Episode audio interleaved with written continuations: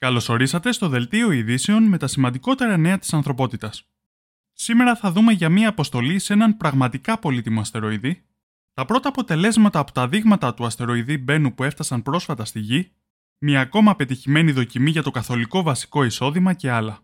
Όπως πάντα, στην περιγραφή του βίντεο θα βρείτε περισσότερες πληροφορίες για κάθε θέμα που αναφέρω. Κάντε like, κάντε εγγραφή και ξεκινάμε αμέσως.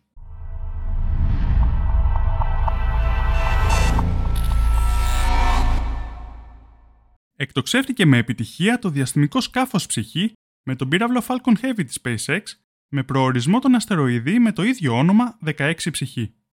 Μάλιστα αυτή είναι η πρώτη διαπλανητική αποστολή που εκτοξεύεται με τον Falcon Heavy. Το σκάφος λοιπόν θα ταξιδέψει 3,5 δισεκατομμύρια χιλιόμετρα και το 2029 θα φτάσει στον αστεροειδή 16 ψυχή, ο οποίος βρίσκεται στη ζώνη των αστεροειδών μεταξύ του Άρη και του Δία. Ίσως να έχετε ακούσει για αυτόν τον αστεροειδή.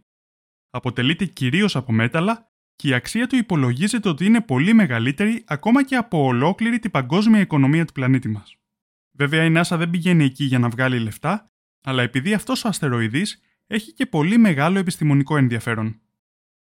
Οι επιστήμονες πιστεύουν ότι ο αστεροειδής είναι ο πυρήνας από ένα μεγαλύτερο σώμα που διαλύθηκε. Μελετώντας τον, μπορούμε να μάθουμε περισσότερα για τις συγκρούσεις που έλαβαν χώρα στο πρώιμο ηλιακό σύστημα και για τον πυρήνα του δικού μας πλανήτη, στον οποίο δεν έχουμε πρόσβαση για να το μελετήσουμε άμεσα. Νομίζω είμαστε τυχεροί που έχουμε αυτό τον αστεροειδή στο ηλιακό μας σύστημα. Μπορούμε να μάθουμε πάρα πολλά από αυτόν. Και βέβαια στο μέλλον είναι πολύ πιθανό να κάνουμε εξόριξη μετάλλων από εκεί.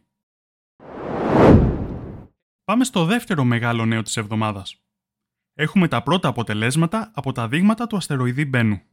Θυμίζω ότι σε προηγούμενο βίντεο είχαμε δει πώς έφτασαν αυτά τα δείγματα στη Γη Λοιπόν, τα πρώτα αποτελέσματα δείχνουν ότι ο αστεροειδής Μπένου είναι πλούσιος σε νερό και σε ενώσεις που περιέχουν άνθρακα. Το νερό και ο άνθρακας είναι βασικά δομικά στοιχεία της ζωής. Η έρευνα είναι ακόμα στην αρχή. Οι επιστήμονες δεν γνωρίζουν ακόμα καν με ακρίβεια πόσο μεγάλη είναι η ποσότητα υλικού που έφτασε στη Γη. Υπολογίζουν ότι είναι περίπου 250 γραμμάρια, δηλαδή πολύ περισσότερο από το στόχο που είχαν θέσει. Τώρα το υλικό θα χωριστεί σε τμήματα που θα διανεμηθούν σε ερευνητές σε όλο τον κόσμο για να μελετηθούν πιο λεπτομερώς. Η έρευνα θα προσδιορίσει την ταυτότητα των ενώσεων άνθρακα, κάτι που θα μπορούσε να ρίξει φως στο πώς ξεκίνησε η ζωή εδώ στη Γη. Είναι πολύ πιθανό στο παρελθόν αστεροειδείς πλούσιοι σε άνθρακα όπως ο Μπένου να έσπηραν τον πλανήτη μας με τα δομικά στοιχεία της ζωής μετά από συγκρούσεις.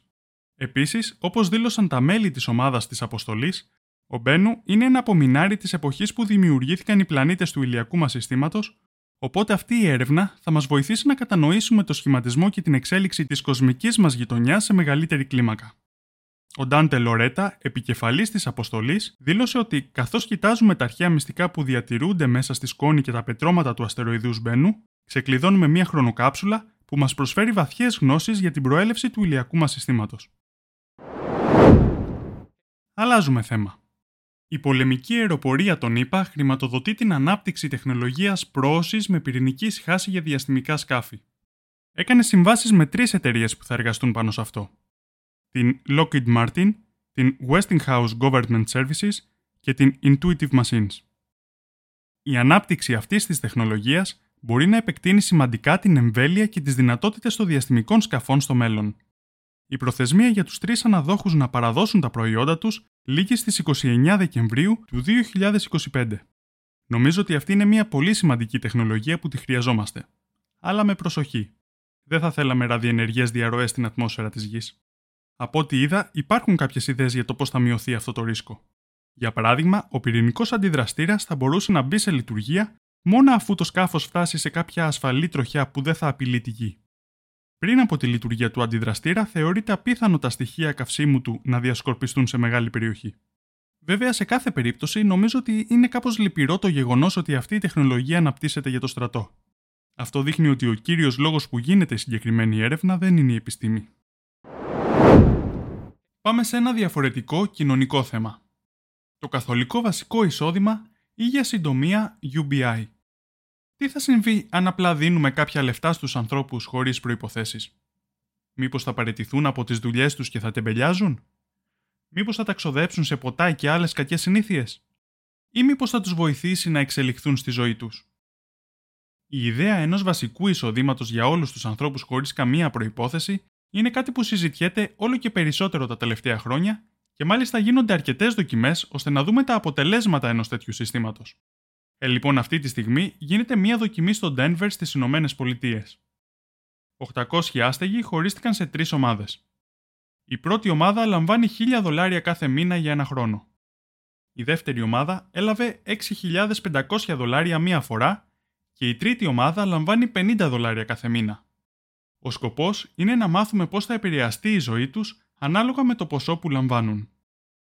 Μέχρι στιγμής, ενώ έχουν περάσει 6 μήνες, τα αποτελέσματα δείχνουν ότι οι συμμετέχοντες ένιωθαν πιο ασφαλείς, είχαν καλύτερη ψυχική υγεία και είχαν πρόσβαση σε πιο σταθερές και καλές συνθήκες διαβίωσης.